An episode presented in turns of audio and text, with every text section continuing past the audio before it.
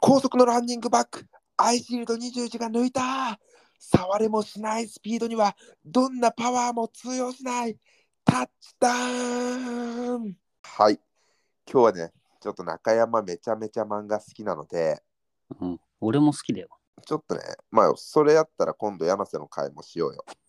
やろうか。中山本紹介を結構してたんやけど、うん中山小説以外にもあれなんですよ漫画も結構読みますので、うんちょっと今回もう俺が好きな漫画もう特に好きな漫画3つあって「アイシールド」「アイシールド21」と「金色の合衆うん、」と「能神ネウロ」「魔人探偵能神ネウロうん、」この3つが俺はもう本当に好きマジでこれさえあればいいぐらい好きほなんやけど、ちょっとね、一番話しやすいアイシールド、これをね、話したいと思います。柳瀬読んでないんやもんね。う。読んでないわ。つうか、あれだわ。ネウロもね、うん読んでみたいなって思ってんだけど読ん読めてないわ。ネウロは23巻、23巻だなうんと。かしかないから、24巻。すぐ読めるし、うんネウロは、あのー満喫とかで読まないでほしい、個人的には。どこで読もう全部買って、10回読み返してほしい。むのなるほど。めちゃめちゃ伏線とか散りばめられてるあし、あー、え、マジみたいなことが結構あるから、うん。マジで10回読み返してほしい。ネウロね、ネウロすごい気になってんだよね。俺冗談抜きで30周はしてるけどうん。それでもやっぱりこ小ネタとかの発見もあるから本当に面白いはいはいはい。埼玉県なんだね、この作者さんね。松井優生なうん。そうまあちょっとネウロ会はまたネウロ会でやりたいんやけどちょっと今回アイシールド21回をやりたいと思いますはい。アイシールド結構昔の漫画やと思うんやけど俺が小学生ぐらいの時に連載がスタートしてるのかな多分もう連載終了して10年以上は間違いなく経ってて立ってるね。立ってる立ってる。で、アメフトの漫画、高校のアメフトの漫画で、うん主人公が小早川瀬名っていうちっちゃいいじめられっ子でパシリの身長が160センチぐらいしかなくて、うん。めちゃめちゃパシリの高校1年生なんやけど、まあ、ひょんなことからあのアメフト部に入部することになってめちゃめちゃ非力でもう全然もうスポーツもしたことないけどそのパシリで鍛えられた瞬発力足の速さがあるからその足の速さだけでもう歴戦の猛者たちがいるアメフトの世界で頂点に立とうというお話ほうほうほうほう。あ、まあまあ、あの、話とかはね、あの、主人公、セナ君とかはね、なんとなくは聞いたことあるわ。そう。で、そのセナっていうのは、あれよ、アイルトン・セナ、あの F1 レーサーのね、うん。亡くなっちまったけど、そうアイルトン・セナから取ってると思われる小早川セナ君。うん。俺がこの漫画が好きな理由として、この漫画の大きいテーマ、天才 VS 凡人っていうのがあるのよ。うん、うん、うん、うん、うん。はい。なんかスポーツ漫画でこうトーナメントで全国優勝を狙っていく漫画なんやけど、うんもう敵チームにめちゃめちゃ魅力的なキャラがいっぱいいて、敵 VS 敵がめちゃめちゃおもろい。まあもちろんその味方、デーモン、泥にモンって書いて、デーモン、デビルバッツっていう、なんじゃそりゃっていう、高校もデーモン高校っていう、あ、ほんだから悪魔やからデーモンね。怖っそう。主人公のチーム悪魔やからデーモンやからな。なんやねんそれっていう感じだけど、漢字にしたらめっちゃダサ いな。デーモンね。うん、まあ、そこのチームももちろん面白いけど、敵に、敵っつうか、相手チームにめちゃめちゃ魅力的なキャラがいっぱいいて、おうで、結構天才いっぱいいんのよ、本当に。おう天才がめちゃめちゃいるんやけど、一方で、凡人たち、もう運動神経とか、体格に恵まれなかった者たちもいっぱいいるのね。うん。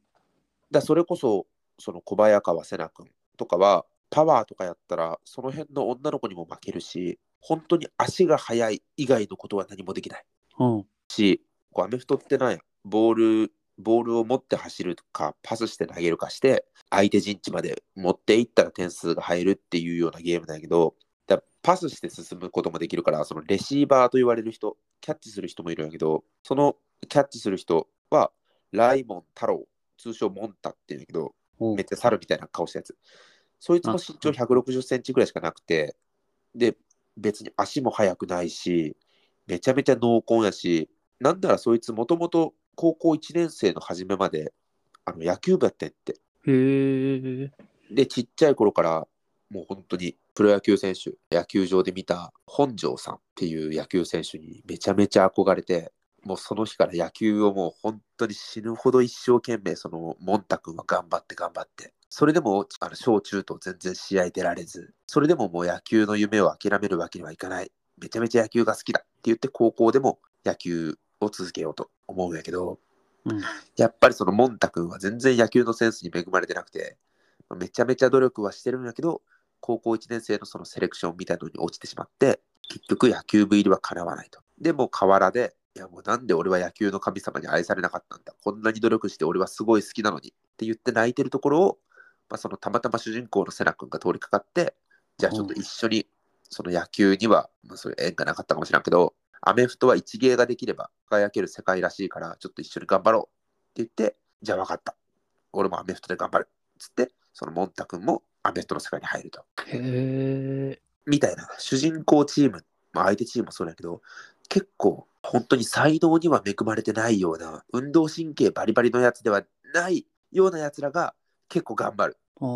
凡人みたいなのがね。そう。ただ、俺がアイシールドで呼ぶたびに泣いちゃう理由として、読むたびに泣けんのか。呼ぶたびに泣いちゃう。俺今、ライモン君の話をしてる時にちょっと潤んでるもん。基本的に結構努力は報われがちじゃないですか、少年漫画。友情勝利努力と言いますから、友情努力勝利か。うん。アイシールドは、天才 VS 凡人が、凡人がズタボロにされて負ける、結局壁越えれませんねっていう漫画なんて。マジマジマジマジ。え、だってこれジャンプでしょジャンプマジか。と、いろんな凡人がめちゃめちゃ泣く、作中で。うん。今俺パッと思い浮かぶだけでもほんマジで10人 ,10 人ぐらいは号泣してるんやって普通に凡人がで結局天才が勝つまあこれもう最後の最後ちょっと言っちゃうんだけどうん。最終的にスポーツ漫画でお決まりな国際大会が始まるんやけどあのアメフトの本場のアメリカとやんのよあめああ、そうだね。ほんま、ほんまだもんね。そのアメリカの選手めちゃめちゃみんなポテンシャルが高くてうん。もう日本とはレベチないってうん。で結局日本負けるしねマジマか。ジマジマジマジせめて外国には勝てよ。こうして才能の差に打ちひしがれたつって負けるマジか。マジへえ。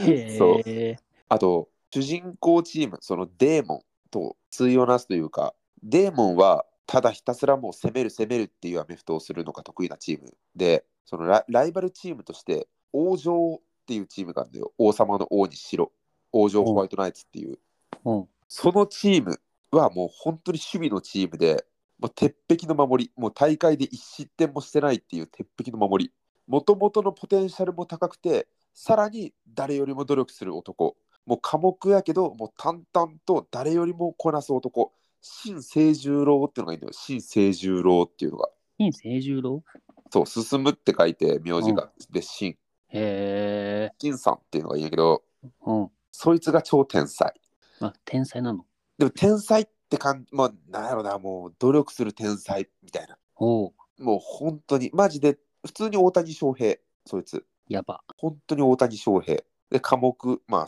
シンは、へえ。 1話、1巻、一巻か。その、あの、主人公の小早川背中、爆走してるところをちらっと見るのよ。うんうんうん。あれあいつ俺より速いぞってなって、あいつがもしランニングバック、ボール持ってバーって走る人やったら、俺止めれんのかってなって、いやいや、触れもしないスピードってどんなパワーも通用せんやんってなって、今まで努力を超続けてた天才新清十郎が、さらに努力を重ねて、超絶化け物になってくるのよ。ただ、やっぱりね、もちろんこれ読者としては、お、新すごいねってなるけど、俺も柳瀬正。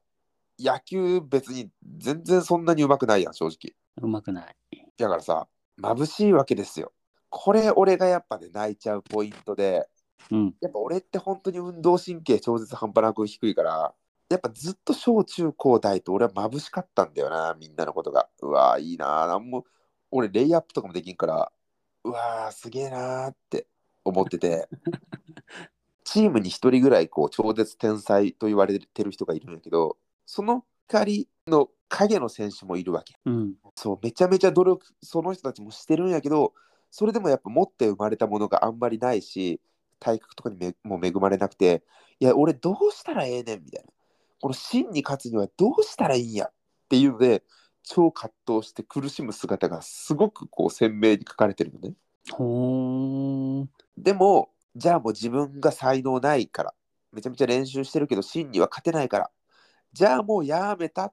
て、もうできない。その、もうやめたってできればどんだけ楽か分かんない。けど、やめるっていう選択肢すらも辛い。でももうもがくしかないっていう、この葛藤がすげえ書かれてて、まあ、それがね、本当に面白い。確かにでも大人気漫画だもんね。うん、これいつやちょっといつの漫画か、まあ結構前の漫画なんやけど、うん。まあ大体の、今全然あらすじも何も言ってないんやけど、このテーマとして、凡人 VS 天才。これ本当に面白いから、自分が多分凡人側やなって思う人こそ、俺は楽しめるんじゃないかなって思ってます。あ、そうなんだ。あと、多分自分が天才だって思う人ってあんまりいないと思うんだよな。うん、いないと思うわ。だって、どこまで上に行ってもさ、上はいるやん。うん。ほら、中学校とかでめちゃめちゃ野球うまかったやつも、高校で強豪校行ったら全然試合出れんかったりするし、うん。で、強豪校でレギュラーになっても甲子園でさ、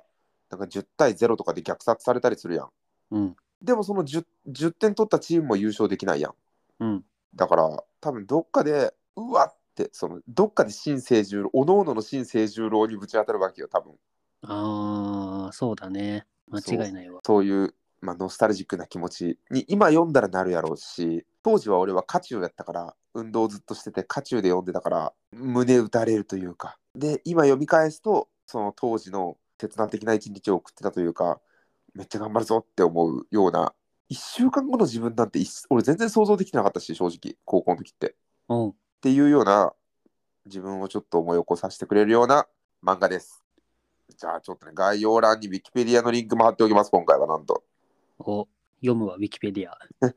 漫画を読めって感じだけど。確かに、アイシールドの魅力、Wikipedia では伝わらないやろうしな。うん。じゃあちょっとね、今回は以上です。はい。ありがとうございます。お疲れ様です。お疲れ様です。